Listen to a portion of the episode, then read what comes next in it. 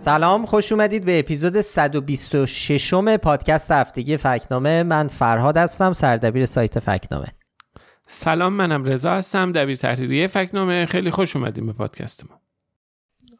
آرزا شما هم خوش اومدین سلام به پادکست خودتون. خواهش خب این هفته فکچک زیاد داریم مثل هفته قبل ولی برعکس هفته قبل که وقت نشد کامنت ها رو بخونیم. این هفته می‌خوایم کامنت حتما بخونیم.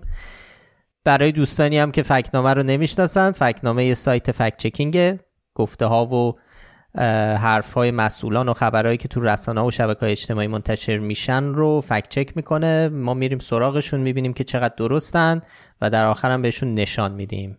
نشان هامون هم که حالا لیستش در توضیحات پادکست هست. تعاریف هر کدومم اگه برای کسی واضح نبود می‌تونه به اونجا رجوع بکنه. یه توضیح هم من اضافه بکنم که ما این پادکست رو چهارشنبه شب به وقت ایران داریم ضبط می‌کنیم تا جمعه صبح که منتشر میشه و شما میشنوید.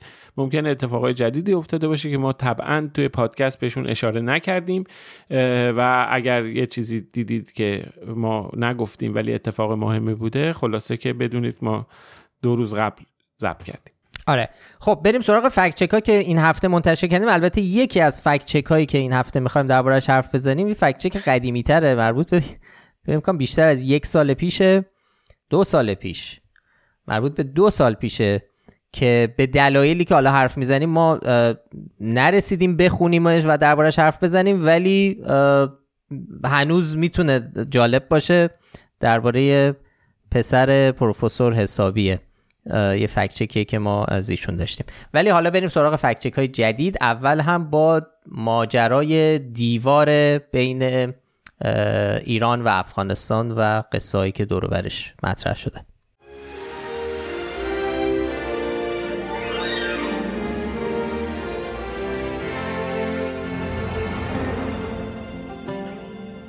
این هفته یه گزارش مفصل منتشر کردیم درباره یکی از موضوعات و سوژه که خیلی هم داغه در رسانه ها و شبکه های اجتماعی و اونم مسئله دیوار مرزی بین ایران و افغانستانه. البته سوژه جدید نیست. ماجرا مربوط به یک دیواریه که ایران از سال 1377 ساختنش رو شروع کرده و سال 81 هم تکمیل شده. مسئولای جمهوری اسلامی میگن این دیوار رو برای حفظ امنیت بیشتر ساختن و برای جلوگیری از رد شدن کارتل های قاچاق یا برای جلوگیری از موج پناهنده ها و مهاجرای غیرقانونی. ولی حالا خب گزارش ها و اظهارات زیادی وجود داره که نشون میده یه مشکل بزرگی پیش اومده و در این دیوار. مشکل اینه که دیوار رو دقیقا روی مرز ایران و افغانستان نساختن. دیوار توی خاک ایران ساخته شده و حالا اونور دیوار که قاعدتا و قانونا جزو خاک ایرانه و توی بخشای زمین کشاورزی مردم استان سیستان و بلوچستانه با وجود اینکه قاعدتا و قانونا توی خاک ایران هستن ولی افتادن اونور دیوار. و به تازگی طالبان گفته که مرز همون دیواره و صاحبان این زمین ها هم دیگه بهشون دسترسی ندارن. بله موضوع موضوع جالبیه. دربارهش هم به حال یه سری فکت ها و ابهامات وجود داره که ما رفتیم سراغش بررسی کردیم. بهانه این مطلب هم مصاحبه بود که اخیرا سایت انتخاب با پیر محمد ملازهی که کارشناس مسائل افغانستان منتشر کرده بود. اونجا توی مصاحبه آقای ملازهی به این مسئله اشاره می‌کنه. ایشون معتقده که ایران در کشیدن دیوار, مرزی بین ایران و افغانستان اشتباه کرده و به همین مسئله اشاره کرده که بخشی از زمین های کشاورزی مردم ایران افتاده اونور دیوار و حالا طالبان اومده این زمین ها رو تصاحب کرد. ایشون معتقده که دیوار باید روی مرز کشیده می شده این موضوع رو البته آقای ملازهی فقط مطرح نکرده. همزمان آقای مسعود کازمی که روزنامه نگارم یه عکسی توی توییترش منتشر کرده یه نقشه ای از منطقه ای از زابله که نشون میده دیوار مرزی هست بین دیوار زمین های کشاورزی و بعدش هم مرز قانونیه و در توییتش هم نوشته که هزاران هکتار از خاک ایران الان به خاطر این اشتباهی که در کشیدن دیو در دیوار کشی بوده الان جزو به حال مناطقی که طالبان دست روش گذاشته. بله موضوع جدیتر شد به مرور مخصوصا این روزا با اختلافایی که بین ایران و طالبان هست و خلاصه این بحث افغانستان خیلی بحث جدی شده. مخصوصا حالا ما تو اپیزودهای اخیر هم درباره موج جدید مهاجرات صحبت کردیم و اطلاعاتی که درباره اونا پخش میشه و بساتی که حالا وجود داره.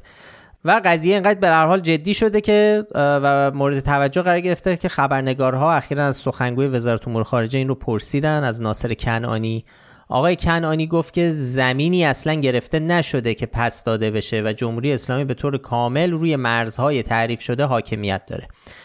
ولی خب تعدادی از مسئولان و کارشناسان حرفی غیر از این می‌زنن. بله همینطوره. ما رفتیم برای اینکه ببینیم ماجرا از چه قراره درباره اطلاعاتی که درباره خود این دیوار وجود داره اظهار نظرهایی که پیشتر شده عددهای مختلفی که درباره طول این دیوار گفته شده یکی گفته سی کیلومتر یکی گفته 50 کیلومتر. یه نفر اومده یه مقام دیگه تا گفته تا 130 کیلومتر. دیوار هستش. یکی از پیمانکاران که توی اجرای دیوار نقش داشته در واقع حضور داشته گفته که این دیوار تو بخشی از خراسان جنوبی بخشی از شمال سیستان و بلوچستان و بخش مرکزی بلوچستان ساخته شده. خب این مسئله که دیوار با مرز قانونی فاصله داره تقریبا واضح در اظهارات مقام های رسمی جمهوری اسلامی هم سابقه داشته و قبلا یه چنین چیزی رو گفتن به عنوان نمونه آقای شهریار هیدری مدیر کل مرزی سابق وزارت کشور گفته بود که مرز ایران و افغانستان رود هیرمنده و دیوار بین 200 تا 500 متر از رود فاصله داره. در واقع ایشون هم تایید کرده که بخشی از زمین ها و خاک ایران اونور دیوار مرزی افتاده. خودش هم میگه میگه حدود 5500 هکتار از زمین های کشاورزی مردم ایران پشت دیواره. یعنی یه دیوار مرزی کشیدن پشت دیوار زمین های کشاورزی مردم فاصله. یعنی یه مساحتی حدود 5500 هکتار که عدد قابل ملاحظه ای هم هست در واقع مونده پشت دیوار. البته عددهای دیگه هم هست. به عنوان نمونه حبیب الله ده مرده نماینده زابل زهک و هیرمند میگه که این عدد دو هزار هکتاره یعنی نصف اون برآوردیه که مدیر کل مرزی اسبق وزارت کشور گفته. ما سعی کردیم بر اساس نقشه های حالا تصاویر ماهواره ای یه ذره محاسبه بکنیم که ببینیم که خب عدد واقعی به کدوم نزدیکتره. ولی خب بحثی که وجود داره اینجا زمین های کشاورزی الان تو منطقه. چون تقریبا بیشترشون خشکن و خیلی دیگه واضح نیست که کجاها زمین کشاورزیه یه ذره سخته که بخوایم بفهمیم و اینکه خود دیوار هم یه جایی قطع میشه یه جایی دوباره ادامه پیدا می‌کنه. خیلی عدد ثابتی وجود نداره که بتونیم مشخص کنیم که دقیقا کجاها پشت دیوار حساب بکنیم کجا این ور دیوار خلاصه این مشکل هم پیش اومد. ما سعی کردیم که بفهمیم که عدد نزدیک کدومه؟ یعنی دیوار یه جایی وسطش هیچی نیست بعد دوباره دیوار یعنی یه جور خاصی اجرا شده. یه سری این وسط حالا اظهار نظرم داریم از قربان علی سلواتیان که در زمانی که این دیوار رو می ساختن از فرماندهان وقت قرارگاه خاتم الانبیا بود که این قرارگاه یکی از پیمانکاران پروژه بود. خب حرفای آقای سلواتیان رو میشه به عنوان یکی از این اظهار نظر آدمایی که دخیل بوده در ساخت این دیوار به حال بررسی کرد و وزن داد بهش. آقای سلواتیان تو توییتر میگه که تو توییتی که نوشته میگه کارفرمای پروژه یکی از معاونت های ناجا بوده. و سازندگان دیوار هم مختلف بودن. ارتش توش حضور داشته همین سپاه بوده بخش خصوصی هم بوده. ایشون گفته که یه بخشی از دیوار یعنی دو نقطه حساسش رو دادن به قرارگاه خاتم الانبیا بسازه که چون احتمال درگیری بالا بوده باید هم خیلی زود ساخته می‌شد. ببین یعنی همین نوع یعنی شاید همین دلیل اینکه این دیوار پراکنده ساخته شده. یه تیکر ساختن یه تیکر نساختن اومدن کج کله ساختنش این اونور شده و اینا. شاید اصلا بخشش از همین ماجراهای تعدد آدمایی که توش داشتن نقش داشتن و شرایط خاص منطقه همون جوری که آقای سلواتیان توضیح داده باشه. حالا سوال بعدی اینه که این دیوار اصلا چرا ساخته شده؟ یه اشاره کوچیکی مو اول کردم ولی خب درباره این هم اظهار نظرهای مختلفی داریم. اغلب گفته شده که دلیل امنیتی داشته. گفتن می‌خواستن مانع ورود کاروانهای حمل مواد مخدر بشن خواستن جلوی اشرار رو بگیرن. سلواتیان میگه میومدن مردم رو به اسارت می‌گرفتن باج می‌گرفتن. از این ور مرز میومدن روستاها رو سرقت می‌کردن.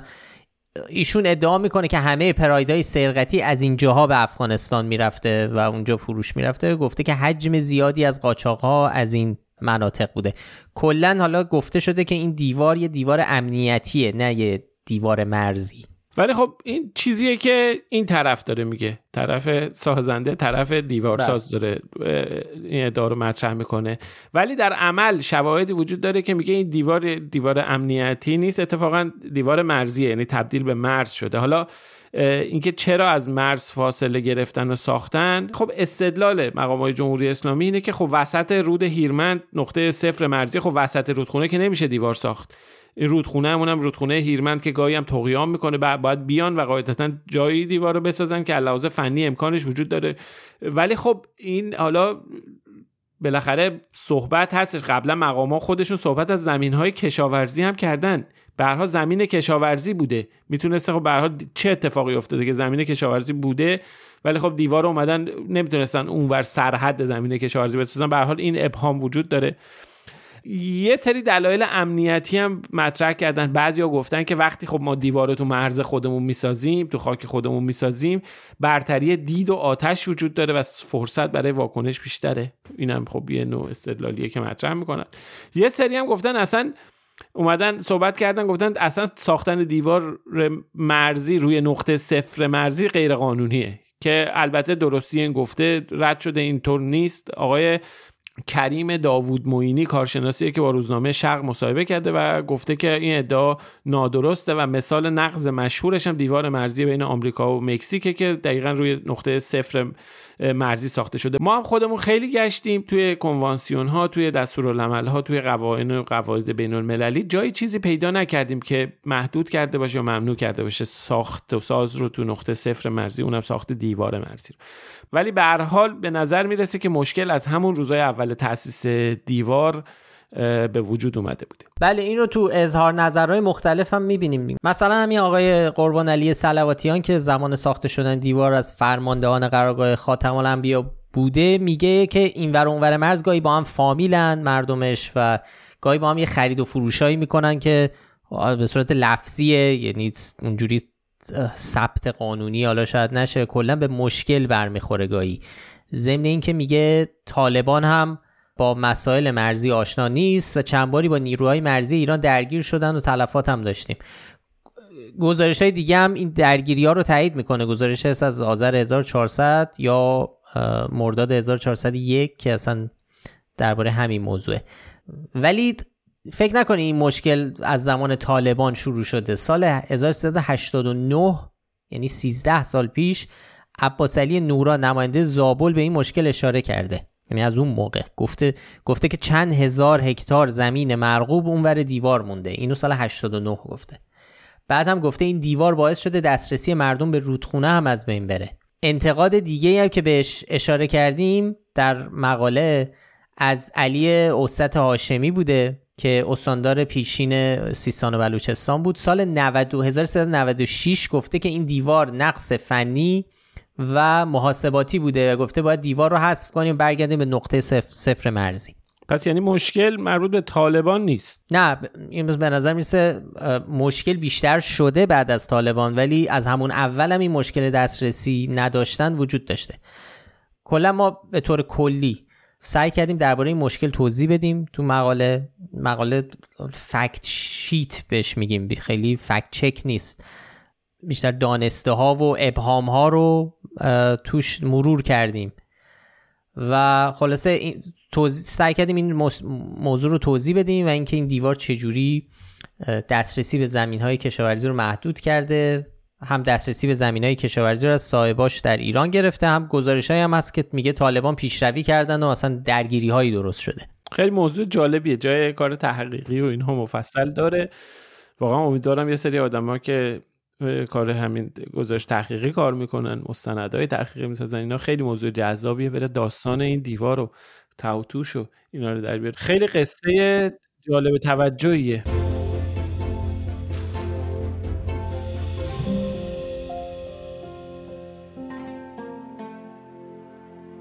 توی هفته های گذشته یک موجی در رسانه های وابسته به حکومت در ایران آغاز شد. تحت عنوان در واقع انتشار اسناد محرمانه از مداخله آمریکا در ایران بعد از اعتراضات سال 1401 با عنوان افشای اسناد محرمانه که تهران تایمز تونسته از راب ملی نماینده وقت نماینده پیشین ایالات متحده آمریکا در امور ایران به دست بیاره. خب حجم بسیار زیادی مطالب تا اونجایی که ما دنبال کردیم در رسانه های ایران با این عنوان افشاگری و اینها منتشر شده که هنوز هم داره منتشر میشه و یه مواردی رو به عنوان اینکه اومدن و از اسناد محرمانه استخراج کردن دارن به حال مرتب بازگو می‌کنن. ما رفتیم سراغ این موضوع یه مقاله در سایت منتشر کردیم به عنوانی که آیا تهران تایمز به سندی محرمانه درباره مداخله آمریکا در امور ایران دست یافته که به حال این سوال رو سعی کردیم جواب بدیم. آقا فراد اول از همه برامون یه توضیحی شما بده که محتوای گزارش هایی که تهران تایمز منتشر کرده چیه و چه چیزهایی در این گزارش تحت عنوان اسناد محرمانه مطرح شده. خب اول از همه بگیم تهران تایمز چیزی سندی منتشر نکرده. از یه سندی حرف می‌زنه که ادعا می‌کنه که به دستش رسیده ولی ما هنوز اونو ندیدیم. یعنی ما اون سند اصلی رو چیزی نمی‌دونیم دربارش تو گزارش اولش که 21 مرداد منتشر می‌کنه با عنوان کریزی سکیم یعنی نقشه عجیب یا دیوانوار. به قلم صادق فریدون آبادی اونجا درباره این داره حرف می‌زنه که یکی از محرک های اعتراضات 1401 بعد از کشته شدن محسا امینی دولت بایدن بوده و این سندی که به دست تهران تایمز رسیده با مشارکت همونجور که گفتی با مشارکت رابرت مالی مسئول میز ایران در وزارت امور خارجه تهیه شده و اونجا حالا تهران تایمز مفصل ادعا می‌کنه که یک سند مفصله و میگه که در تاریخ 22 نوامبر اینو اینو تهران تایمز میگه. در تاریخ 22 نوامبر 2022 که میشه اول آذر 1401 تنظیم شده می‌تونه به عنوان یک استراتژی رسمی در نظر گرفته بشه که به عنوان یک اصل راهنما برای ایالات متحده در سیاستگذاری خودش نسبت به ایران در ماهای پس از آن عمل کرده. گزارش دوم چیه؟ گزارش دوم به صورت جزئی تری میره سراغ این موارد ادعایی که اونجا حالا عنوان کلی این طرح براندازی صحبت با آنها را متوقف کن حالا اسمشو گذاشته و اونجا ادعا می‌کنه که این نقشه طبق این نقشه آمریکا قصد داشته که نظام جمهوری اسلامی رو توی طرحی طرح تغییر رژیمی یا براندازی به سبک گوایدو رهبر مخالفان ونزوئلا. رهبر مخالفان دولت ونزوئلا پیاده کنه. خب اگه یادتون باشه گوایدو رئیس در واقع مجمع ملی ونزوئلا بود که در انتخابات ریاست جمهوری ادعا کرد که رأی برنده انتخاباته و حاضر نشد کناری که کناری گیری کنه و قصه که بعدا پیش اومد و, و آمریکا هم حمایت می‌کرد از علنی از گوایدو. حالا تهران تایمز میگه که ایالات متحده می‌خواست به همین شیوه یه براندازی پروژه براندازی در ایران اجرا بکنه و این بار به جای یک گوایدو 14 گوایدو رو در نظر داشت که تو گزارش سوم به اونا اشاره می‌کنه. ولی تو گزارش سوم به اسامی افراد اشاره میشه. تو گزارش سوم تاکید می‌کنه که پنج مرحله برای براندازی طراحی شده. یکیش که, که حالا مراحل رو اگه بخوایم توضیح بدیم یکی تسهیل اخراج دیپلمات‌های ایرانی طور ویژه از اروپا و سازمان ملل بعد معرفی افرادی از مخالفا برای جایگزینی اونا که اون 14 فرد که اشاره کردن جزو ایناست. بعد مرحله بعدی دعوت از دیپلمات‌های دیگه کشورها برای خروج از ایران. مرحله چهارم به ادعای تهران تایمز حملات محدود فیزیکی و تبلیغاتی علیه نمایندگی های دیپلماتیک ایران در خارج از کشور و مرحله بعدم پایان ناگهانی مذاکرات هسته‌ای بود. این لیستی که ادعا میشه که 14 تا خوان گوایدو هستن اینا رو تو گزارش سوم اسم برده ازشون و ادعا می‌کنه که آقای علی واعظ که روزنامه نگار و تحلیلگر گروه بین المللی بحران در امور ایرانه اینا رو معرفی کرده به وزارت امور خارجه آمریکا که با خودش میشن 15 نفر. که اینا رو اگه بخوام سریع اگه اسماشون رو بگم میشه حامد اسماعیلیون شاهین میلانی امید معماریان ایمان رحمتی زاده محمد مساعد شری حکیمی یگانه رضاییان الهه امیدیار میرجلالی بیتا دریاباری فاطمه شمس نرگس باجوغلی سوسن تماسبی ناهد سیامدوس و حسین قاضیان چه لیست خیلی متنوعی با خب خیلی ها هم احتمالا مخاطبای ما می‌شناسن که کی هستن اینا. از روزنامه نگار تا مدیر مهندسی تا نمی‌دونم شاعر استاد دانشگاه جان هاپکینز فعالای مدنی و مثلا آقای قاضیان که جامعه شناس. خب ما تا اینجا سه تا گزارش داریم تهران تایمز منتشر کرده. ولی از اون طرف چیز بامزش اینه که رسانه های داخل ایران رسانه های رسمی مثل خبرگزاری فارس و خبرگزاری مهر اومدن بعد از انتشار گزارش اول تهران تایمز با ارجاع به اون یه سری محتوا تولید کردن. هم گزارش متنی هم ویدیو. تولید کردن و توش یه سری مطالبی رو به عنوان افشاگری های تهران تایمز اومدن منتشر کردن که تو گزارش اصلی تهران تایمز نیست. نکته بامزه و آره. مهمیه. مثلا تو ویدیوی خبرگزاری مهر که عنوانش از افشای اسناد محرمانه حمایت آمریکا از آشوب در ایران اومده میگه ارجاع داده همه چیز رو به تهران تایمز به عنوان مطلب. ولی اومده یه سری چیزها رو مطرح می‌کنه که اصلا توی متن گزارش تهران تایمز مثلا اینکه میگه پایگاه بسیج و نیروهای انتظامی و سپاه در زمینه اعزام نیرو به مناطق درگیری باید مورد شنود و بررسی قرار بگیرن. میگه این توی در واقع سند آمریکایی بوده. یا مثلا میگه تو سند درخواست شده که بخشای راهبردی مانند انرژی خرابکاری توشون انجام بشه. که خب اینها اصلا اینا تو گزارش تهران تایمز این این موضوع مهمه که خبرگزاری مهر و تهران تایمز هر دو مال یک زیر نظر سازمان تبلیغات اسلامی هن. یعنی که هر دو یک رئیس دارن. حالا این این این رو شاید بشه ولی باز هم باز هم قول شما خیلی عجیبه که با اینکه خود خبرگزاری مهر داره میگه من اسنادی که به دست تهران تایمز رسیده. چیزی که تهران تایمز نگفته ولی تو تو ها. یعنی خبرگزاری مهر اومده. حالا اینو میگیم این دوتا هر دو تو توی ساختمون دارن کار می‌کنن. یه جان. ولی خبرگزاری فارس ولی خیلی یه زنگ خیلی هشدار خیلی بزرگیه که خیلی محتمله که اینجا یه محتوای یه جایی تهیه شده باشه. همه به این رجوع کردن و قرار شده اسمش این باشه که این افشاگری های تهران تایمز باشه. خیلی نکته جالبیه. شاید به خاطر اینکه تهران تایمز روزنامه انگلیسی زبانه داخل ایران و اینها شاید یه ذره مثلا تحت تاثیر قرار میده مخاطب و مرعوب می‌کنه. اینا حالا کاری نداریم ولی اینجا این اولین زنگش به صدا در میاد. مثلا اینکه تو نسخه خبرگزاری مهر اسم افرادی مثل شروین حاجیپور و حسین ماهینی و اینها اومده به عنوان افرادی که تو سند محرمانه تو اسناد افشاگری تهران تایمز هست ولی تهران تایمز اشاره به اینها نداره. همینطور تو گزارش خبرگزاری فارس حالا مهر و تهران تایمز ادارهشون یه جای رئیسشون یکیه ولی تو گزارش خبرگزاری فارس مثلا می‌بینیم میگه تو سند تهران تایمز گفته شده باید رفت روی کشته سازی ها و پروژه کشته سازی ها رو در ایران پیگیری که در صورتی که توی تهران تایمز اصلا خبری نیست نه واژه کشته سازی آمده نه حرفی نه صحبتی به این مضمون مطرح شده. چون ادعام اینه که این اسناد در دست تهران تایمزه. اگر یه اسنادی بود که منتشر شده بود و بعد هر رسانه‌ای بر اساس اون چیزایی که می‌خواست اون یه بخشایی رو bold می‌کرد این شدنی بود. ولی خبرگزاری فارس داره میگه اینا رو تهران تایمز گفته در صورتی که تهران تایمز اینا رو اصلا منتشر نکرده. پیازداغاییه که فارس اضافه کرده. حالا از این پیازداغای فارس و مهر و اینا بگذریم که به حال خیلی نکته مهمیه. به نظر من خیلی زنگ هشدار محکم و قوی هستش.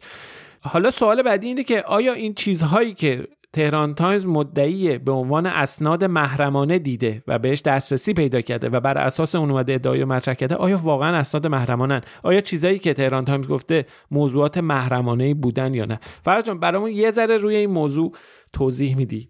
ببین بیشتر چیزهایی که تو این حالا به گزارش های تهران تایمز اومده به عنوان محتوای اسناد افشا شده یا به دست اومده تقریبا بیشترشون ادعاها و حرفا و مواضعیه که دولت آمریکا و مقامات رسمی دولت آمریکا به صورت علنی داشتن.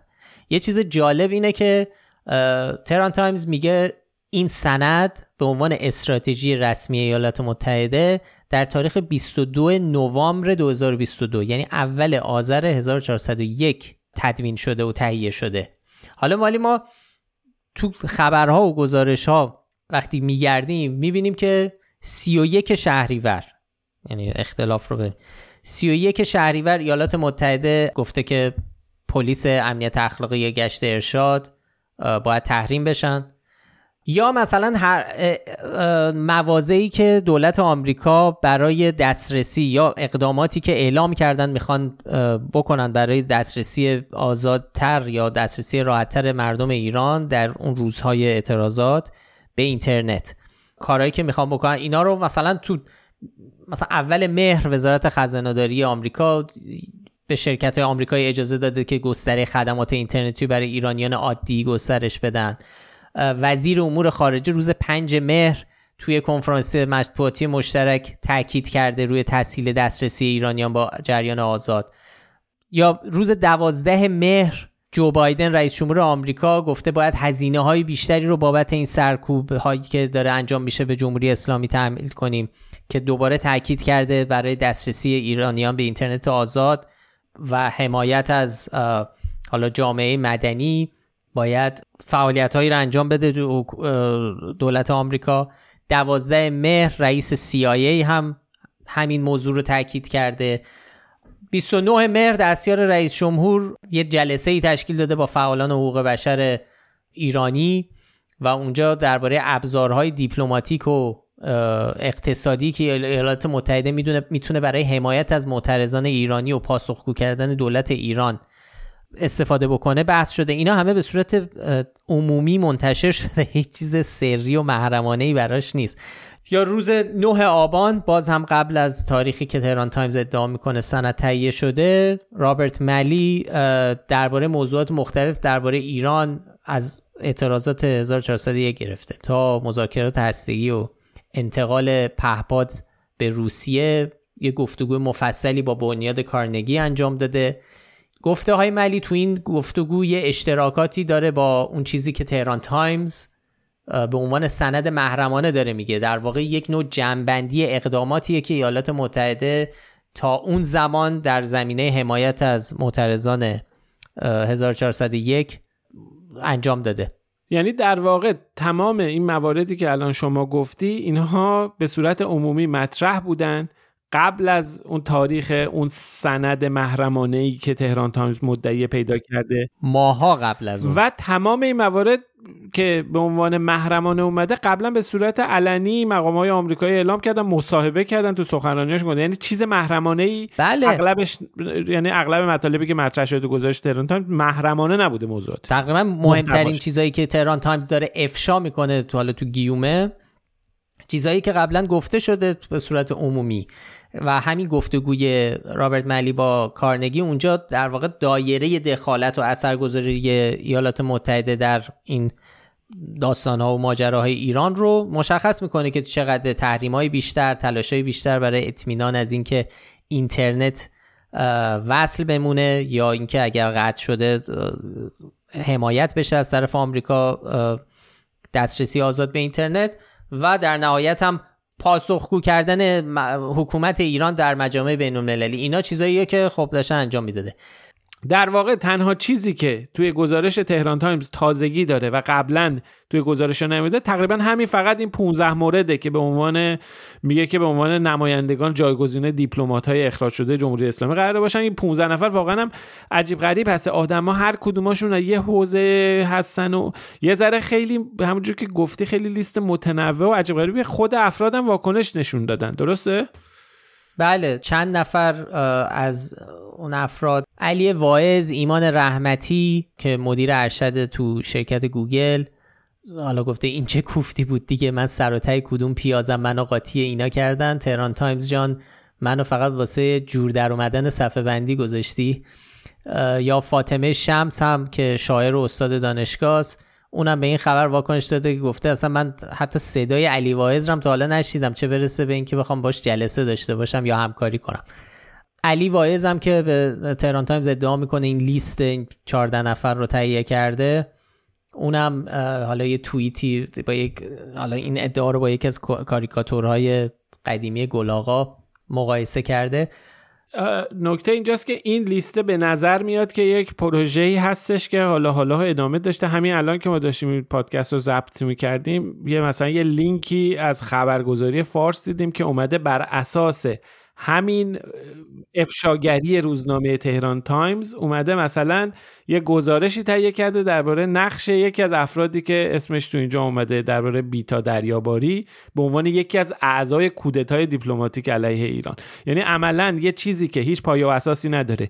درباره اصالتش هیچ سندی تا الان منتشر نشده.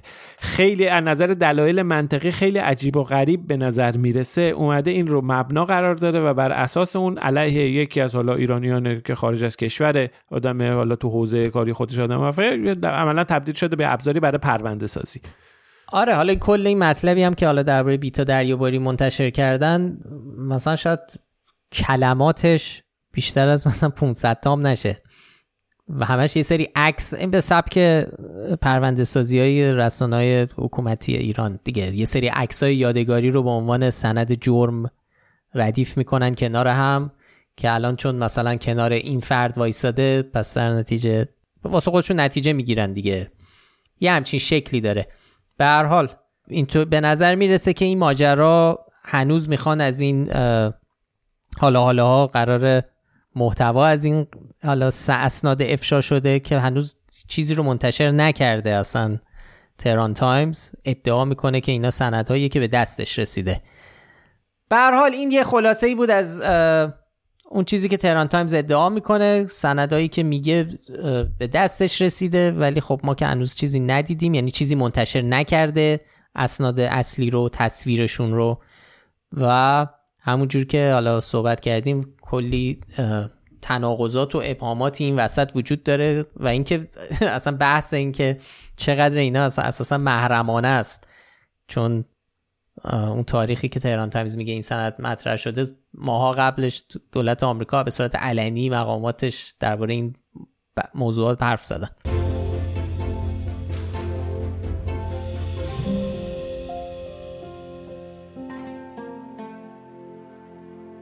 این هفته توی شبکه های اجتماعی و سایت های خبری و بخش های خبری صدا و سیما و اینها یه خبری زیاد منتشر شد که حکایت از این داشت که کانادا خبرخانی در شبکه های اجتماعی رو فیلتر کرده.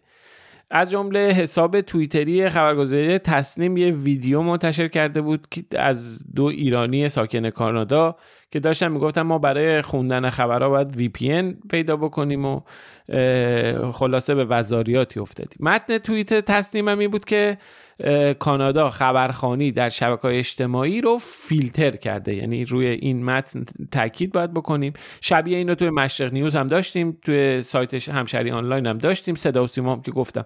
اونجا هم مطرح شده بود. خلاصه ما رفتیم سراغ این سوژه و یه فکت چک نوشتیم و توضیح دادیم که چرا این ادعا ادعای نادرستی. آره سوال اول اینه که آیا کانادا شبکه های اجتماعی رو فیلتر کرده یا محدود کرده یه سری محتواشو پاسخ اینه که نه.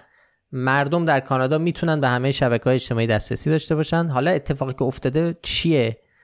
یه قانونی دولت کانادا در ماه خورداد امسال تصویب می‌کنه که معروف به قانون خبرهای آنلاین آنلاین نیوز اکت که اونجا گفته شده که واسطه های دیجیتال مثل شبکه های اجتماعی و موتورهای جستجو باید با رسانه های کانادا به توافق برسن و تسهیلاتی فراهم کنند که محتوای خبری این سایت ها در شبکه های اجتماعیشون دیده بشه.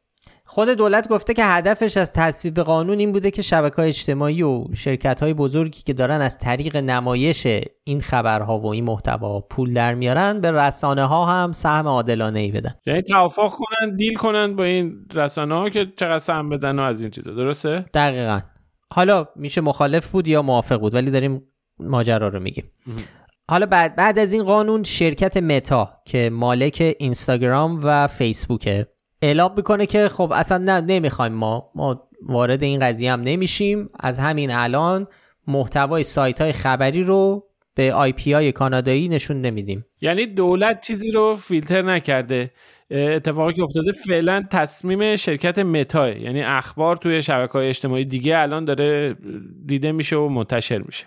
بله. متا یک طرفه خودش اصلا تصمیم گرفته که این کارو بکنه که اصلا مشکل و صورت مسئله رو پاک کرده باشه. حالا وقتی این توییت تصمیم رو می‌بینیم خب این توییت نادرسته. این ادعا نادرسته. کانادا چیزی رو نبسته. بحث شبکه های اجتماعی هم نیست. الان ما محتوای سایت های خبری رو در اینستاگرام در کانادا دیده نمیشن که خود متا این رو تصمیم گرفته. حالا این بحث این که حالا باید کانادایی ها دنبال VPN باشن. برای اولین بار که بخوان به محتوای خبری رو اینستاگرام دسترسی داشته باشن هم یه بحث دیگه است.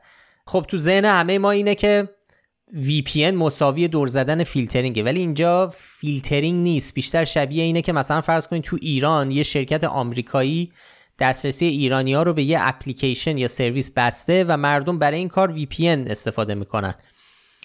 یعنی سایت فیلتر نیست. اینجا هم همینه. برای فیلترینگ نیست.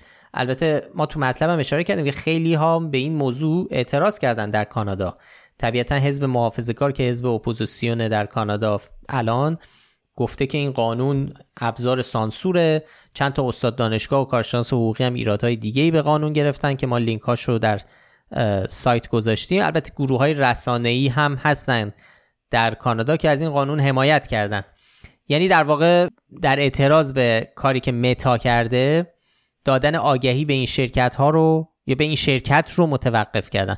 حالا این جزئیات تو مطلب هست و اگر فکر می‌کنین توضیحاتی که الان اینجا ما دادیم کامل نیست بیشتر بخواین جزئیاتش رو بدونید توصیه می‌کنیم که یه سری به مقاله در سایت بزنید. البته این موضوع همجور که گفتی خیلی موضوع داغیه و هنوز هم موضوع در حال تغییرات ممکنه. الان که دارین پادکست رو گوش میدین یه تغییراتی اتفاق افتاده بشه توی یک دو روز گذشته. صحبت همین اخبار آتش سوزی در غرب کانادا که خیلی مطرح بود. متا مثل که گفته بود که می‌خوایم اخبار مربوط به آتش سوزی رو اجازه بدیم پخش بشه. و بالاخره موضوعی که اتفاقا روز به روز داره تحولات اتفاق میفته خیلی موضوع داغی هستش داخل کانادا. اما حالا صرف نظر از اینها خب این فکت چک رو که ما منتشر کردیم خیلی ها برامون کامنت گذاشتند خیلی ها مخالف بودن با نشانی که ما دادیم. و گفتن این همون اتفاق همون فیلترینگ و فرقی نداره و شما مالکشی می‌کنید و می‌خواین دولت کانادا رو توجیه بکنید اقدامش اینا. ما تو مطلب خب انتقادها رو آوردیم گفتیم چه بحث هایی وجود داره. یعنی اصلا بحث موضعی در موضع مطلب اصلا در موضعی نیست که بخواد دفاع بکنه از اقدامی که صورت داده دولت کانادا یا اینکه بخواد ازش انتقاد کنه. انتقادها رو آورده اتفاقای در واقع چیزایی که در دفاع ازش هست گفته میشه اونها رو هم آورده. کاری که ما انجام دادیم این بوده که اولا نشون بدیم واقعیت چیه و بعد همین که ببینیم آیا این مطلبی که تسنیم منتشر کرده درست هست که از نظر تکنیکی که خب درست نیست دیگه نادرسته. دولت کانادا فیلترینگ تعریف مشخصی داره. تصور ما ایرانی ها از فیلترینگ کاملا حدود و مرزهاش مشخصه. اینجا دولت کانادا نقشی در محدودیت ایجاد کردن و قطع دسترسی شهروندان به شبکه اجتماعی نداره و این متایی که بر اساس حالا مناسباتی که داره مناسبات حالا مالی مناسبات دیگه ای که هستش داره تصمیم گرفته که اینها رو پخش نکنه. خب ما فیلترینگ رو می‌دونیم در ایران که سازوکاریه که حکومت باهاش دسترسی شهروندان به اطلاعات رو محدود می‌کنه. اینجا ولی این اتفاق نیفتاده. یه چیزی هم که من یادم رفت درباره VPN اینکه میگن VPN حالا باید استفاده بکنیم کار برای ایرانی میگن حالا باید VPN استفاده کنیم VPN استفاده کردن فقط برای محدود به کشورهایی که اینترنت بسته یا اینترنت خیلی محدود دارن نیست که بخوان فیلترینگ رو دور بزنن. VPN خیلی استفاده های دیگه هم داره یعنی حتی در همین آمریکای شمالی تو اروپا مثلا یه چیزی هست به اسم VPN برای streaming مثلا درباره نتفلیکس این پدیده خیلی رایجه. اون کاتالوگ فیلم ها و سریال هایی که تو نتفلیکس آمریکا هست معمولا از همه کاملتره. دلیلش هم خب اجازه قانونیه که به یه سری فیلم و سریال های اجازه داده میشه تو آمریکا نمایش داده بشن ولی مثلا تو فرانسه نه یا تو یکش تو کانادا نه. خب یه سری میان برای دسترسی به اون محتوا VPN آمریکا می‌خرن که IP آمریکا داشته باشن و دسترسی به اون داشته باشن. خب این بحث الان اینجا ما مثلا نتفلیکس فیلتر نیست یا اینترنت فرانسه اینترنت محدود و بسته ای نیست. استفاده های دیگه این شکلی از VPN هست. حالا فارغ از اینکه VPN اصلا برای بالا بردن امنیت دیجیتال هم خب برای از طرف خیلی ها استفاده میشه حتی تو کشورهای آزاد. کاملا درست میگی. به هر حال ما این رویه و این الگو رو داریم. اولین بار نیستش که یه اتفاقی در یه کشور دیگه در حوزه مدیریت دیجیتال اتفاق میفته و در ایران رسانه های ایران حکومت جمهوری اسلامی کسایی که در واقع اعمال می‌کنن فیلترینگ رو به عنوان پدیده برای محدود کردن دسترسی به یه حجم بسیار بسیار بزرگ انبوه و جامعی از اطلاعات. هیچ کجای دنیا این شکلی از فیلترینگ که در ایران وجود داره وجود نداره. اینکه تمام شبکه های اجتماعی محبوب یوتیوب شما بگیر فیسبوک اینستاگرام و پیام رسان مثل واتساپ تلگرام همه اینا در ایران کلا دسترسی بهشون کاملا محدوده و دنیا هم اتفاق میفته تو کشورهای دیگه این تحولات دیجیتال اتفاق میفته تو مدیریت اینا قابل مقایسه نیست. هرچند که تمام رسانه ها و تمام در واقع کسایی که می‌خوان در این حوزه فیلترینگ و حوزه مدیریت دیجیتال نقش آفرینی می‌کنن داخل ایران بیان و استناد بکنن به این اتفاقایی که افتاده و بگن که ببینید اونجا هم فیلتر می‌کنن. نخیر این, این وجود نداره و ما هم به همین دلیل روی این موضوع حساس هستیم و سعی می‌کنیم که این اخبار رو پیگیری بکنیم و بریم فکت چک بکنیم ادعایی که تو این موضوع مطرح میشن.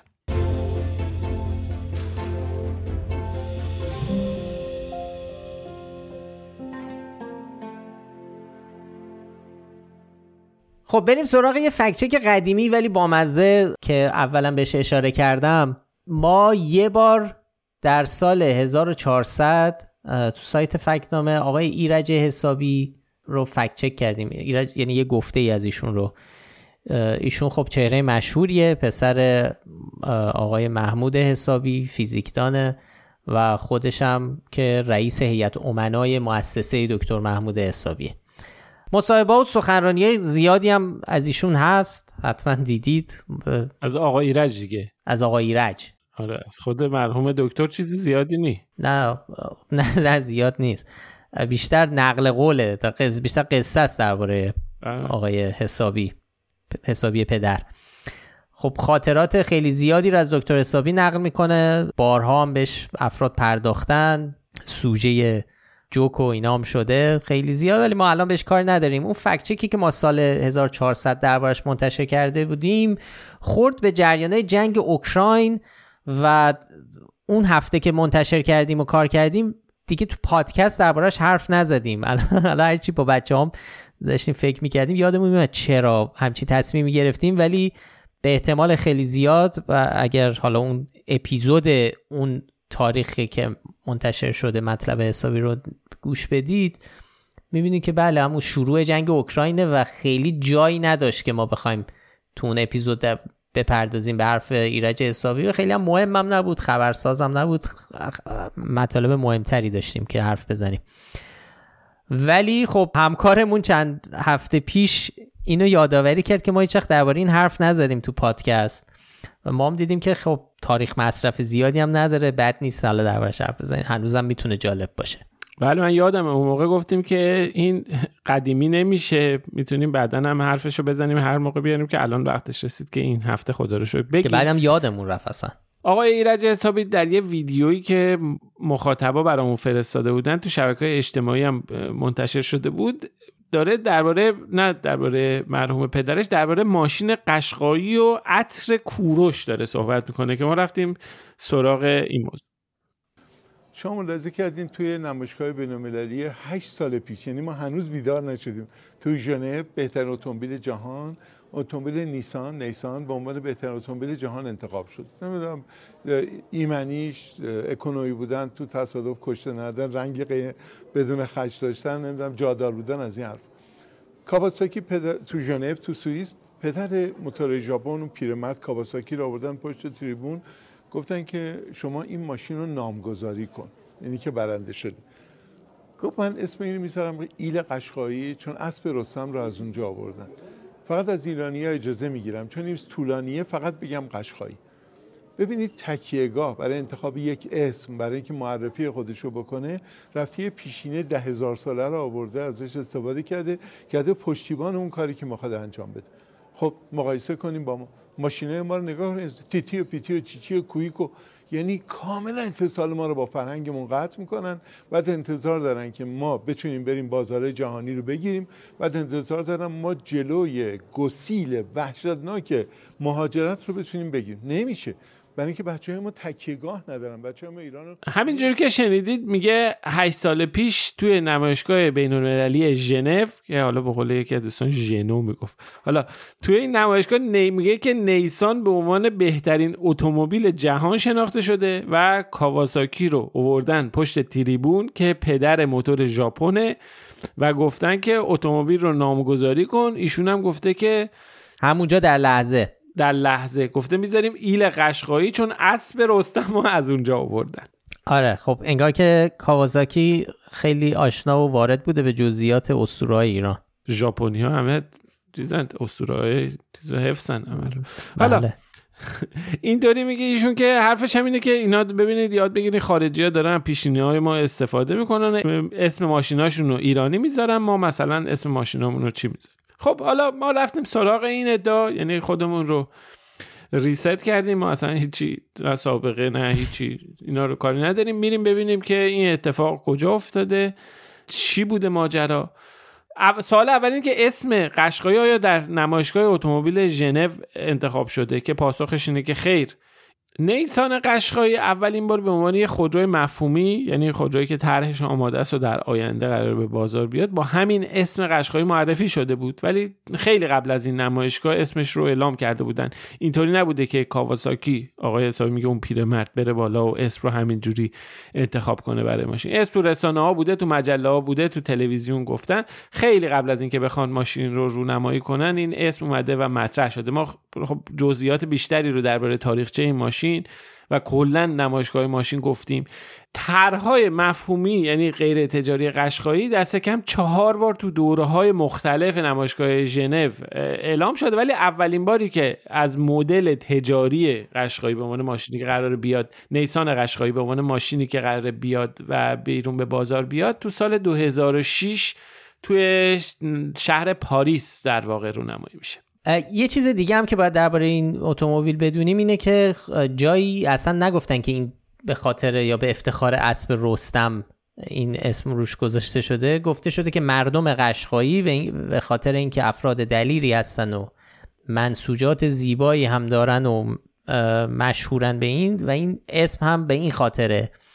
ولی خب این ماشین تو کشورها و مناطق مختلف اسمای دیگه هم داره. همه جا بهش نمیگن قشقایی. مثلا در استرالیا چون تلفظش میشه کشکایی یه ذره شبیه کشکاو میشه. کشکاو یه اصطلاحی در واقع مثل انگار مرغ تخم طلا که یعنی یک منبع پولساز اصطلاحش میشه کشکاو. چون شبیه اون کشکاوه با اسم دوالیس معرفی شده. یا مثلا تو آمریکا بهش میگن روش, روش سپورت. اسمای دیگه ای داره وگرنه همون مدل نیسانه همون نیسان قشقاییه. یه نکته جالب توجه این داشت که اصلا حالا اه اینا رو بذاریم که اسب رستم اصلا چه ربطی به قشقایی داره؟ کل شما زابلیه. رستم. آره تا شاهنامه منابع دیگه منابعی که بودن. تا الان هرچی ما شنیدیم کسی قشقایی این وره. جایی که رستم و اینا بودن و جایی که اصلا قصه ای که برای خیلی قصه خوبی هم داره تو شاهنامه که رستم چه جوری رخش رو پیدا می‌کنه. حالا اصلا اینا به کنار. اینا حالا بذاریم کنار ولی بخش زیادی که این چیزایی که ایرج حسابی داره میگه اینجا واقعا درست نیست. مثلا قشقایی ماشین سال هم نشده بود اون موقع. سال 2006 ماشین پژو 405 که ماشین سال میشه در مراسم اهدای نشان ماشین سال اروپا. غیر از اروپا هم حالا تو آمریکا هم نیسان قشقایی یه چنین نشانی رو نتونسته بگیره تا اونجایی که ما گشتیم و دیدیم. حالا اینا هم به کنار. اون کسی که آقای حسابی میگه اون پیرمرد کاواساکی که با نام پدر موتور ژاپن ازش نام می‌بره اصلا در سال 1912 دنیا رفته بوده. بیش از 100 ساله که اصلا بین ما نیست بنده خدا رحمت خدا رفته. اصلا این قضیه دوباره برگردیم به اون لیست مشهورمون که شنونده ها باش آشنا دارن. اون لیستی که کلماتی که باید شاخک ها رو تیز کنه. و حواسمون باشه که ژاپن هم ما اخیرا بهش اضافه کرد یا نه اصلا اخیر نه همون موقع اوایل اضافه کرده بودیم بهش. ژاپن در رسانه های ایران. اگر رسانه خیلی معتبر تو شبکه های اجتماعی یه جایی دیدی تو واتساپ گروه فامیل امه جان خاله جان دایی کسی چیزی فرستاد درباره فلان اتفاق عجیب غریب در ژاپن شاید درست باشه ولی دست نگه دارید. احتمالا یه جای کار میلنگه. این هم همونجوری یعنی فورا اینجا هم پدر موتور ژاپن اومده دیگه. غیر از ژاپن کلمه پدرم من به نظرم می‌تونیم به این لیستمون اضافه کنیم. پدر آره پدر یه چیزی. پدر ماشین پدر آره اینا آدم با احتیاط باید باش برخورد پدر علم جره پدر علوم مدرن پدر فیزیک پدر همین مرحوم پدر آقای ایرج حسابی. اینا رو همه رو می‌تونیم جزء چیزایی بذاریم که وقتی که میشنوه آدم باید شاخکاش به صدا در بیاد. بله آقای شوزو کاواساکی سیاستمدار و کارآفرین ژاپنی خیلی آدم مشهوریه ازش به عنوان بنیانگذار صنایع سنگین کاواساکی نام می‌برن که همینطور هم هست. در سال 1873 میلادی به دنیا اومده. بعدم از زمانی که فوت می‌کنه تا الان هیچ کسی از این خانواده کاواساکی نبوده که آدم مهم و مشهوری باشه تو این کمپانی کاواساکی نقشی داشته باشه. یه کاواساکی بس بوده که اونم صد خورده سال پیش فوت کرده و احتمالا کاواساکی دیگه ای نبوده که بیاد اونجا سخنرانی کنه بگی منظور آقای حسابی بوده. بعدش اصلا اینا به کنار اصلا در حدی که افتخار نامگذاری یه ماشین به ادعای آقای حسابی ماشین برتر سال رو بگن استاد همینجا افتخار بدید برید بالا اسم ببریم. اوشون اولین چیزی که به ذهنش رسیده اسب رستم از قشقی بعد اصلا اینا به کنار خط تولید بحث موتورسیکلت کاواساکی که موتور وسایل نقلی هم بوده اولی بوده در سال 1953 تأسیس میشه. یعنی در حالی که ایشون آقای مرحوم کاواساکی سال 1912 فوت می‌کنه و از دنیا میره و منطقه نمی‌تونه در بعد از حیاتش پدر موتور ژاپن بشه آره یعنی در زمان حیات ایشون این شرکت اصلا موتور نمیساخت به معنی انجین. موتور نه موتورسیکلت یعنی موتورسیکلت حالا میساخت ولی انجین ساختن ایشون با موتورسیکلت در 1953 شروع میشه که دهه ها بعد از وفات استاد بوده. حالا ما گفتیم شاید اونجا اشتباهی لفظی کرده آقای حسابی چون اون کسی که بعضی از رسانه ها به عنوان پدر موتور ژاپن ازش نام می‌برن که تازه اونم حالا همچین چیز قطعی نیست. سوشی رو هوندا بوده که اون هم سال 1991 فوت کرده و بازم ایشون هم نمی‌تونه آدمی باشه که تو این خاطره آقای حسابی خاطره حالا یا داستان آقای ایرج حسابی وجود داشته. کلا ولی این موتور پدر موتور هم خیلی چیز دقیقی نیست. جایی گفته نشده مشخص نیست که چطوری حالا اینو آقای حسابی پیدا کرده. موتور و قشقایی و اینا تنها چیزی نیستش که اینجا اومده مطرح شده. موتور و پدر و ژاپن و قشقایی و این چیزا. آقای ایرج حسابی چیزای دیگه هم گفته. از جمله در ادامه بله پکیج پروپیمونیه. تازه این یه آره. بخشی از صحبت های آقای حسابی که ما در آوردیم بررسی کردیم. توی این ویدیو یه ادعای دیگه هم مطرح می‌کنه در ادامه همون صحبت که درباره اهمیت دادن به گذشته و اینکه چقدر برندهای بین المللی به اسمای ایرانی و تاریخی ایرانی و اینا علاقه دارن یه داستان دیگه هم تعریف می‌کنه که جزئیاتش فرق داره ولی ساختارش خیلی شبیه. من نیویورک بودم. البته من امریکا نمی‌شناسم شانسی اونجا بودم. این تو فستیوال عطرهای جهانی عطر جیبانشی از فرانسه به عنوان بهترین عطر جهان انتخاب شد. اون خانم مسن رو آوردن پشت تریبون مادر عطرهای جهان که شما نامگذاری کن. گفت به من گفتن اسم اینو بذارم جوزفین. طبیعیه. یه شناسه هست یه برند دیگه. زن ناپلونه دیگه. چی از این بهتر؟ آدم انتظارش هم همینه. گفت من اسم اینو می‌ذارم سایروس سیروس کوروش. چون اولین کسی که در جهان راجع به حقوق بشر صحبت کرد. چطور میشه که فرانسویه؟ یاد این موضوع اصل کاری در جهان امروز هست؟ و ما اسمی چالمون هم اینجا هم دقیقا با همون ساختار طرفیم. میگه رفته بودم نیویورک توی فستیوال عطرهای جهانی. عطر ژیوانشی از فرانسه به عنوان بهترین عطر جهان انتخاب میشه. اون خانوم موسن رو میارن پشت تریبون. مادر عطرهای جهان. ایشون میگه که میگم بیا شما اینو نامگذاری کن. اونم میگه که به من گفتن اسم این عطر رو بذارم جوزفین ولی نه. این, این اسم که اسم همسر ناپلون هم هست ولی من این اسم رو نمی‌ذارم جوزفی نمی‌ذارم اسمشو می‌ذارم سایروس کوروش چون اولین کسی بوده که در جهان درباره حقوق بشر صحبت کرده. آره. یادم خیلی خوش گذشت نوشتن و انتشار و ادیت این مطلب. و حیف بود که اگه تو پادکست دربارش حرف نمی‌زدیم. قشنگ همون داستان اوله. یعنی همون ساختار آدما رو برداشته محتوا رو تو همون یه شابلون گذاشته و درباره یه چیز دیگه داره قصه رو تعریف می‌کنه. اول... مادر جهان. اول قصه قشنگ همون همون ساختار و همون فرمت رو داره میره که یه محصول با کیفیت شناخته شده مثل جیوانشی رو میگه که خب خودرو نیسان هم همینه. بعد میگه توی مسابقه در صدر رقبا قرار گرفت. اونجا نمایشگاه بین‌المللی خودروی ژنو داشتیم. بازم فرد مهم مادر اونجا پدر. میرن پشت تریبون. تو رو خدا برای ما اسم انتخاب کن. اونا میگن تحت تاثیر فرهنگ غنی ایران زمین اسم رو اون یکی میگه قشقایی اسب رستم اسب رستم این کوروش. بشر کوروش. کوروش ولی خب حالا بامزگی قضیه اون این بود که ما نیسان قشقایی داریم وجود داره نیسان قشقایی یه چیز فکچواله و واقع. نکته اینجاست که اصلا عطر اصلا اتکلون سایرس نداره. اونم تازه عطر زنونه سایرس. یعنی خیلی هم عجیبه. جیوانشی بیاد عطر زنونش اسمشو بذاره سایرس. بذاره مثلا عطر فکر می‌کنم عطر یه سیروس. آره. خیلی جالب که البته که حالا یه عطر مردونه داره که اسمش هست سریوس زریوس حالا. X E R Y U S. که اونم املاش خیلی ربطی به اون سایرسی که ما می‌دونیم نداره. احتمالا املای یونانی سیریوسه که S I R I U S که به ستاره خیلی پرنور در آسمان گفته میشه. بهش تو فارسی میگن شباهنگ. یه حالا سامانه ستاره و درخشان ترین ستاره آسمان شب.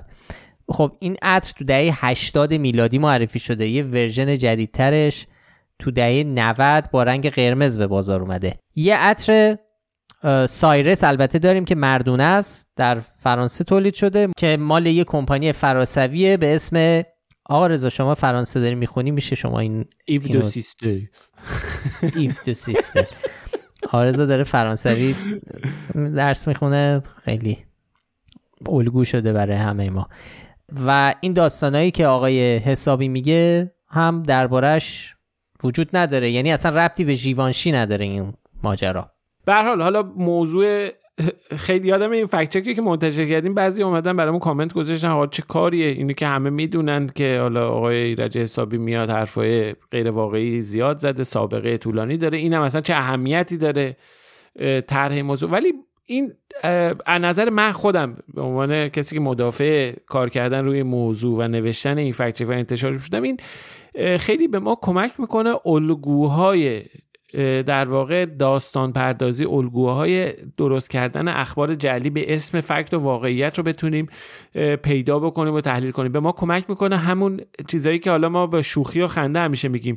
چیزایی که میاد شاخک های ما رو تکون میده. اون رد فلگ ها رو از لابلای همین داستان ها می‌تونیم پیدا بکنیم. می‌تونیم از لابلای همین قصه های تخیلی مطالب غیر واقعی که گفته میشه بفهمیم که آره هر جایی که اومده مثلا ژاپن کلمه ژاپن با یه تصویر بسیار بسیار عجیب غریب دست نیافتنی از یک وضعیت حکمرانی و زندگی اجتماعی اقتصادی ایدئال داره ترسیم میشه. خب این می‌تونه برای ما یک زنگ خطری رو به صدا در بیاره که احتمال زیاد ما داریم با یه داستان دروغ مواجه میشیم همینطوری بقیه کلید این کلید واژه ها نکته اینه که از دل همین داستان های عجیب غریب در میاد.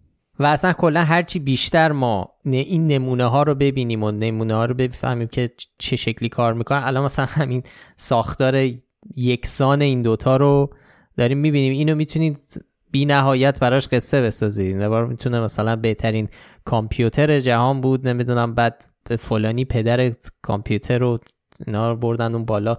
یعنی این قصه ها وقتی زیاد به خونه آدم زیاد باشون آشنا باشه بعدها وقتی نمونه های دیگر رو می‌بینه سریع می‌تونه شاخکاش تیز میشه و همونجور که گفتی الگو رو تشخیص میده. الگو رو تشخیص میده. و این چیزا تازگی نداره برای آدم.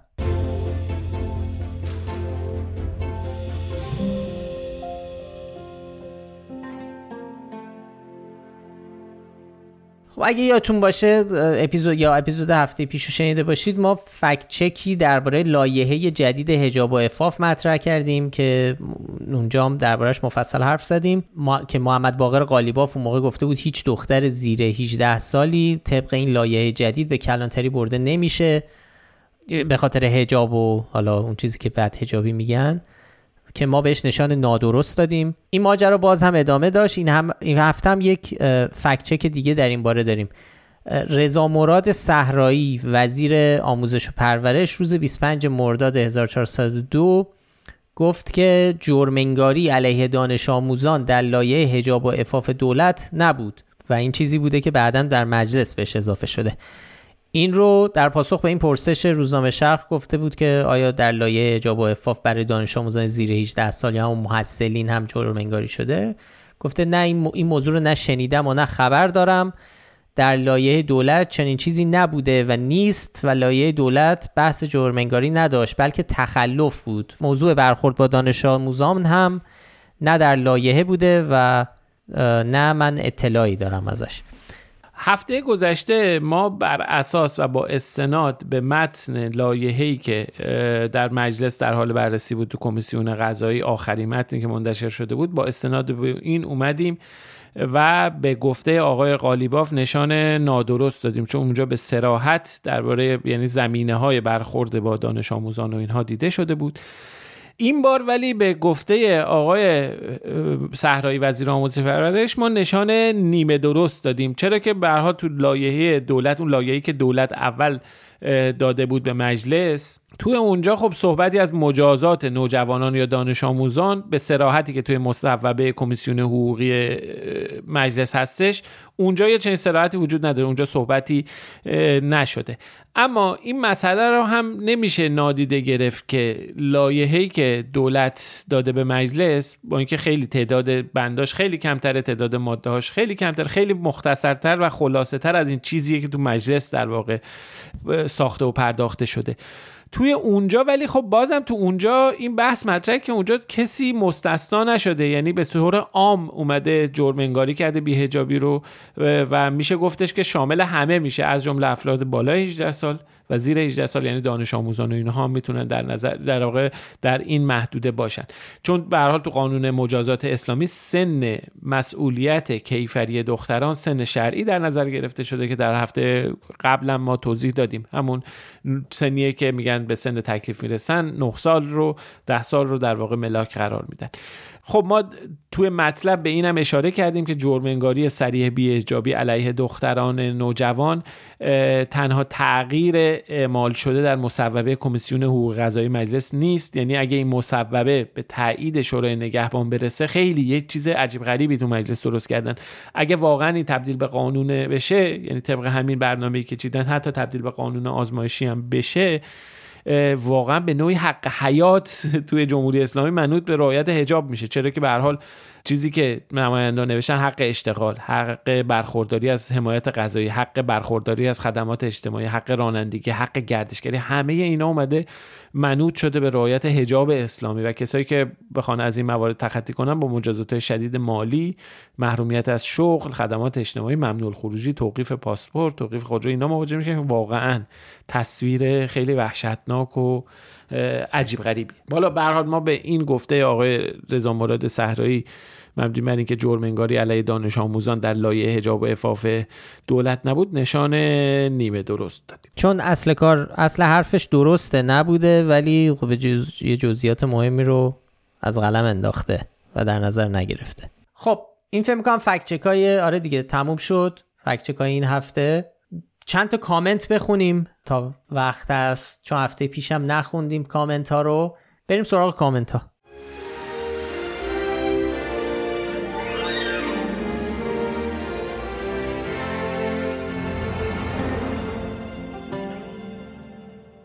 بریم سراغ کامنت ها. پدرام و فکر می‌کنم چند نفر دیگه درخواست version تصویری از این پادکست داشتن. چون پدرام گفته فکر نمی کنید باید تصویری فکت چک کنید با نشون دادن آیتم های فکتتون. حالا بجز اینکه ما هنوز محدودیت هایی داریم برای اینکه بخوایم تصویری کار بکنیم یه بحث دیگه هم هست که خب درسته بعضی وقتا باید داریم درباره یک ویدیو صحبت می‌کنیم یا درباره یک تصویر داریم حرف می‌زنیم. راهی که فعلا به ذهنمون رسیده اینه که خب لینک ها رو گذاشتیم برای اینکه لینک اون مطلب که تصویر توش است در دسترس باشه. از اون طریق می‌تونین برای همین ارجاع میدیم به سایت معمولا. ولی خب این محدودیتیه که از اول هم فکر می‌کردیم باید چی کار بکنیم باش. version تصویری خیلی کار سختیه. خیلی کار پیچیده و سختیه. حتی اجرای تصویری پادکست هم فکر می‌کنم سخت باشه. درست کردن محتوای تصویری واقعا زمان بره الان مقدور نیست ولی حتما دربارش فکر می‌کنیم و دوست داریم این کارو بکنیم ولی حالا چون آره اینو ما برای بعضی شاید باید مشخص کنیم. ما این پادکست که داریم هر هفته برگزارش می‌کنیم و ضبطش می‌کنیم تنها کار ما نیست. ما کلا این سایت رو داریم میگردونیم. باید کلی کارهای دیگه یعنی تحقیق هست آماده کردن مطالب است هفته یه بار هم من و رضا میایم درباره اون چیزهایی که تو سایت منتشر کردیم. به اختصار حالا حرف می‌زنیم دربارهشون مرورشون می‌کنیم. برای کسایی که شاید نتونن وبسایت رو ببینن یا وقت نداشته باشن که مطالب رو بخونن. برای همین می‌خوام بگم که خیلی دیگه وقت اینکه ما شرایط رو فراهم کنیم برای یه production خیلی بزرگتر بیشتر از دو برابر این میشه دیگه. یعنی باید دوربین گذاشته بشه edit بشه. دیگه اون اصلا یه پروژه دیگه است. شاید در آینده اگر نمی‌دونم. وعده سر خرمن انشالله شد. وعده سر ولی به صورت خلاصه اگه بخوام بگیم که اینه که الان شرایطش فراهم نیست حداقل تو آینده نزدیک برای ما. ولی شاید روزی روزگاری این پادکست اگه به اندازه کافی گنده بشه که بخوایم همچین production ی براش در نظر بگیریم شاید. بله چرا که نه. دوستمون آقای امیر گیل خب یه پیشنهاد fact check داده بودن درباره در واقع داستانی که درباره فتح خیبر توسط امام علی و اینها هستش و کندن در خیبر و اینها. به ما پیشنهاد کرده بود که این رو fact check کنیم. خب ما نمی‌تونیم یعنی سراغ موضوعات و داستانهای اسطوره‌ای و دینی به عنوان سوژه فکت چک نمیریم. به هر حال اونا توی زمینه و کانتکست خاص خودشون هستن. مگر اینکه بیان و در در واقع زمینه امروز مطرح بشن. مثلا یکی بیاد این ادعا رو امروز تحت شرایط خاصی که ربطی داره به یه واقعی امروز بیاد مطرحش بکنه اون موقع خب می‌تونه سوژه فکت چک باشه. وگرنه خود قصه مذهبی یا قصه اسطوره‌ای یا در واقع اینها سوژه فکت چک نیست. ما هم قبلا هم در واقع توضیح دادیم که سراغ این موضوعات نمیریم به عنوان فکت چک. احسان برامون نوشته هنوز نتونستم گوش کنم اپیزود قبلی رو بس که نت ضعیفه. این خیلی باعث تاسفه واقعا. ما نسخه کم حجمتر پادکست رو رو تلگرام هم می‌ذاریم. البته همه جا ما می‌ذاریم. می‌تونید جای دیگر هم امتحان کنید. اینستاگرام هست. جای دیگه هست.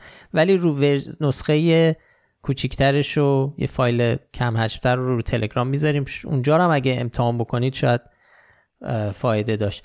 دوستان دیگه ای هم هستن که لطف کردن و کامنت گذاشتن اظهار نظر کردن در مورد یه سری مسائل مختلف. بعضیشون هم تشکر کردن از ما. ما هم ازشون تشکر می‌کنیم که وقت گذاشتن برای ما نوشتن.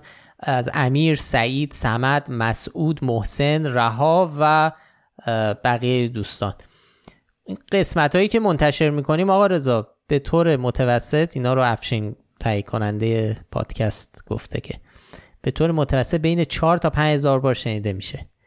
در مجموع ماهانه بیشتر از سی هزار بار دانلود میشه پادکست چون خیلی ها میرن سراغ شنیدن قسمت های قبلی یعنی یه قسمت رو میشنن میرن دمشون گرم. در اصطلاح بینج می‌کنن. ما خیلی در واقع خیلی خوشحالیم که شما پادکست ما رو میشنویم ممنونیم ازتون و دمتون گرم. خیلی خیلی تازه خیلی وقتا تو تلگرام هم پیام میفرستن دوستان. تازه این فقط آمار اپ های پادکسته. چون ما جای دیگه هم که می‌ذاریم دیگه. یعنی یوتیوب هم شنونده داره. حالا خیلی کمتر از جای دیگه ولی یوتیوب تلگرام اینستاگرام اینجا همه آپلود میشه اپیزودهای پادکست. برها خیلی ممنونیم. خیلی متشکریم از لطفی که به ما دارید. اینم از اپیزود 126 م اگه پیشنهادی به ذهنتون رسید نظری داشتید درباره کار ما همینجور که دوستانی که اسمشون رو خوندیم کامنت گذاشتن شما می‌تونید در Castbox یوتیوب تلگرام اینستاگرام Threads و توییتر برامون کامنت بذارید نظرتون رو بذارید. خیلی خیلی خوشحال میشیم که این پادکست رو به بقیه هم معرفی کنید. برای پیدا کردن ما هم کافی اسم فکنامه رو به فارسی یا انگلیسی در هر جایی که باش پادکست گوش می‌کنید جستجو کنید. هر هفته هم لینک مطالبی رو که بهشون اشاره کردیم در بخش توضیحات پادکست می‌ذاریم که راحتتر بهش دسترسی داشته باشید. هیلا نیکو کاورهای اپیزودها رو طراحی می‌کنه. موسیقی پادکست رو باربد بیات ساخته و تهیه کننده پادکست فکنامه هم افشین صدریه. آدرس سایت ما هم از فکنامه دات کام. وقتتون بخیر و تا هفته دیگه خدا حافظ مراقب خودتون باشید. خدا نگهدار.